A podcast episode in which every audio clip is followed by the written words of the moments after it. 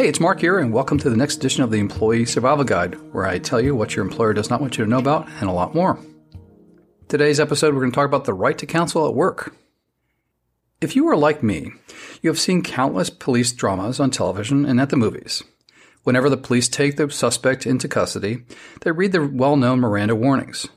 Most Americans can probably recite the standard Miranda warnings after decades of media reinforcement. Quote, You have the right to remain silent. Anything you say can will be used against you. End quote. We all know what is supposed to come next in that warning, right? While the right to have the assistance of counsel for one's defense in a criminal case is a cornerstone of our concept of due process, many Americans are surprised that the right to counsel does not apply in all situations where fundamental human rights are at stake. Case in point, we have almost no right to counsel when our rights at work are in jeopardy.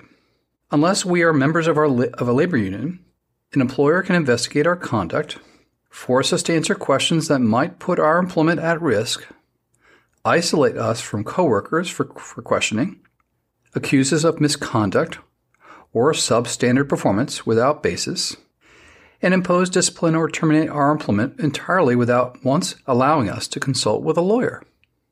Further, while defense attorneys are provided free of charge to indigent criminal defendants, employees often have no way to engage employment counsel at an affordable price. Our right to defend ourselves from baseless criminal prosecution is considered important enough to justify publicly subsidized representation. But our right to protection from overreaching and oppressive employment practices that can terminate our livelihood is not deemed of similar significance. I disagree. For most American workers, the right to counsel at work is, quote, you have no right to speak with an attorney or to have one present when we investigate or terminate you, even if you can afford one. If you cannot afford an attorney, tough luck. In that case, you cannot even speak with an attorney outside of work.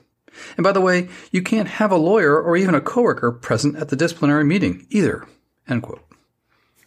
Your employer has already lawyered up. American corporations collectively spend billions each year on top notch employment attorneys to help them manage their employees. American workers, in contrast, are able to spend very little on skilled employment lawyers to advise them on how to manage their employers. There is a gross imbalance in both the information and power between employers and employees. This disparity in power and information creates an imbalance in most workplace disputes. If employees had a right to legal counsel in employment matters, the inequitable disparity in knowledge, resources, and power would be greatly diminished. Why the second class status for employment rights? According to the United Nations General Assembly, the right to work is a basic human right.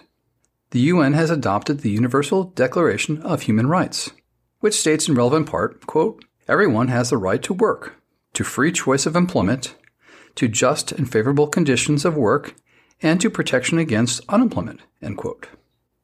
In the United States, these work related rights are given short shrift. While all would agree it is a necessity to work and to earn a living, we provide very few protections to our right to work and to continue working under reasonable human humane conditions. Further, the right to work could mean life or death for many Americans. A public health and epidemiology researcher named Dr. Harvey Brenner has published numerous studies focused on the relationship between economic well being and community health. Dr. Brenner has held positions in public health and epidemiology at major institutions such as Johns Hopkins and Yale University. Dr. Brenner is quoted as stating that a figure of 40,000 U.S. deaths for every 1% rise in unemployment is still, quote, a good rule of thumb, end quote. This statement is based on his work dating back decades. While Dr. Brenner's work is far from universally accepted, there is a clear correlation between the unemployment rates and mortality. My contention here is simply that the UN and Dr. Brenner are correct. The right to work and to be free from unnecessary unemployment is indeed a fundamental human right. Accordingly, these unemployment rights should be protected. One way to ensure the protections would be an expansion, expansion of employees' rights to counsel in employment matters outside of the union context. Weingarten rights should be expanded outside of the union context. One sector of the American workforce already has some limited right to representation in employment disputes. Unionized workers have a right to have a union representation, not necessarily legal counsel, but some union affiliated representative, usually another coworker, present at any meeting that may reasonably be expected to involve disciplinary action. This limited right to union representation was established by the U.S. Supreme Court in the case of NLRB versus J. Weingarten. The Supreme Court held that the right to representation in, in investigatory meetings with the employer was based on Section 7 of the NLRA, which states, quote, employees shall have the right to engage in concerted activities for the purpose of mutual aid or protection. Failure to provide Weingarten rights to eligible employees constitutes an unfair labor practice under Section 8A of the NLRA. While Weingarten rights are currently only available to, for unionized employees, that has not always been the case. In 2000, the NLRB extended the right to representation to include the right of non-union workers to have coworkers present during an investigative interview. This was determined because even non-union employees have Section 7 rights, the right to engage in activities of mutual protection. Four years later, the NLRB overturned this rule and decided that the employer's right to conduct efficient investigations outweighed the employee's right to representation.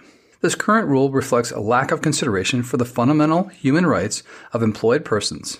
Only an impoverished view of human rights of workers can render the conclusion that the relative loss of, quote, efficiency, end quote, in conducting workplace investigations can outweigh a working person's right to representation when their livelihood, career, and economic fortune are at stake. While the NLRB has recently signaled openness to reconsidering the application of Weingarten rights outside of the union context, the right to have actual legal counsel present when your job is at risk remains distant. Another related area of employee representation includes the right of an employee to have information about the employer's investigation before the investigatory meeting. In other words, as the law stands, employers can summon a non union worker into an investigatory meeting where the purpose is to gather facts that could lead to the employee's termination for cause without telling the employee or her union representative, if applicable, what the issue is, whether the employee has been accused of misconduct, or even what information will be sought. Since employment rights are human rights, workers should not be placed in jeopardy of losing their jobs without due process. Employees should, should be entitled to have reasonable notice before any investigatory or disciplinary meeting. Employees should have a right to know what the meeting is about and what information will be sought ahead of time. Further, employees should have a right to representation by either legal counsel or, at a minimum, if time does not permit summoning counsel, a fellow employee to represent the employee's interest.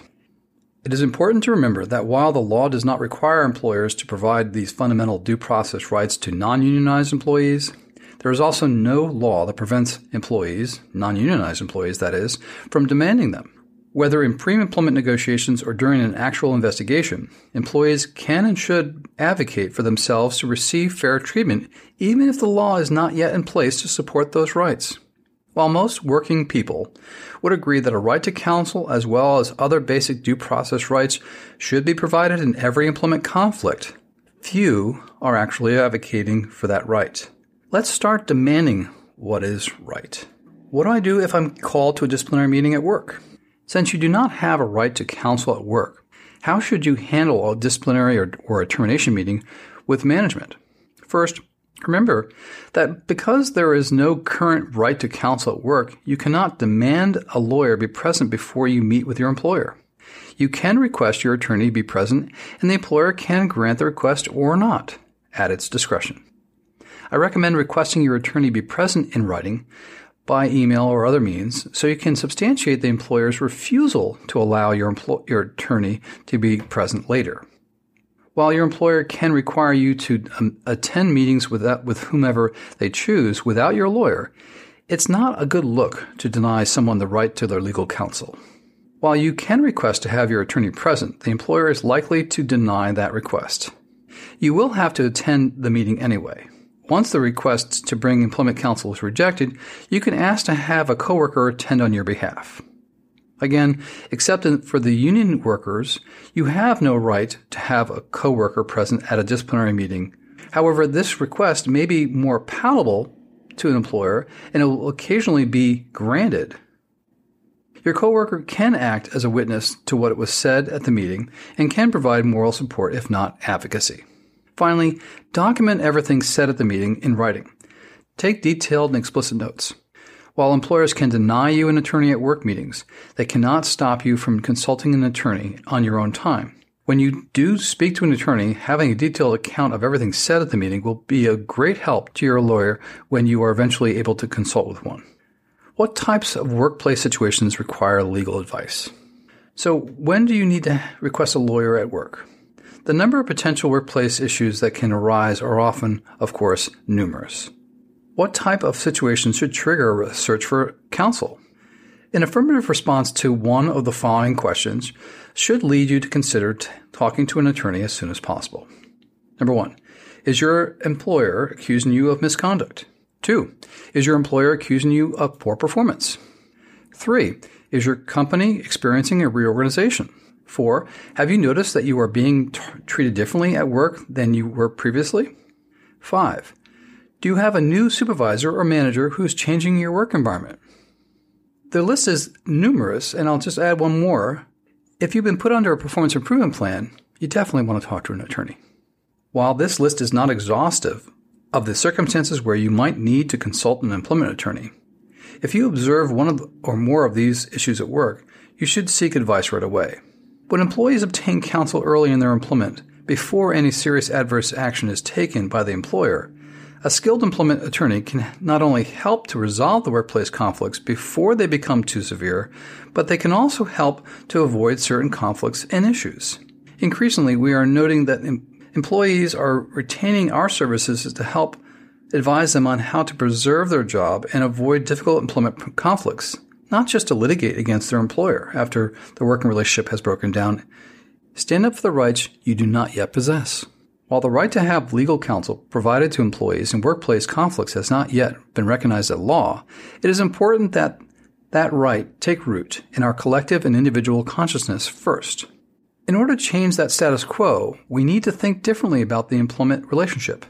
We need to challenge the status quo at every turn to effect change.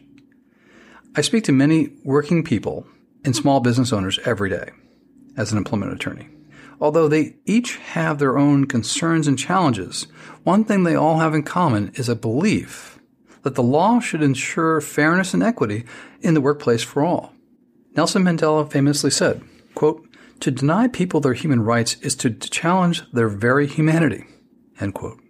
As the UN has determined, the right to work and to be free of oppression at work is a fundamental human right.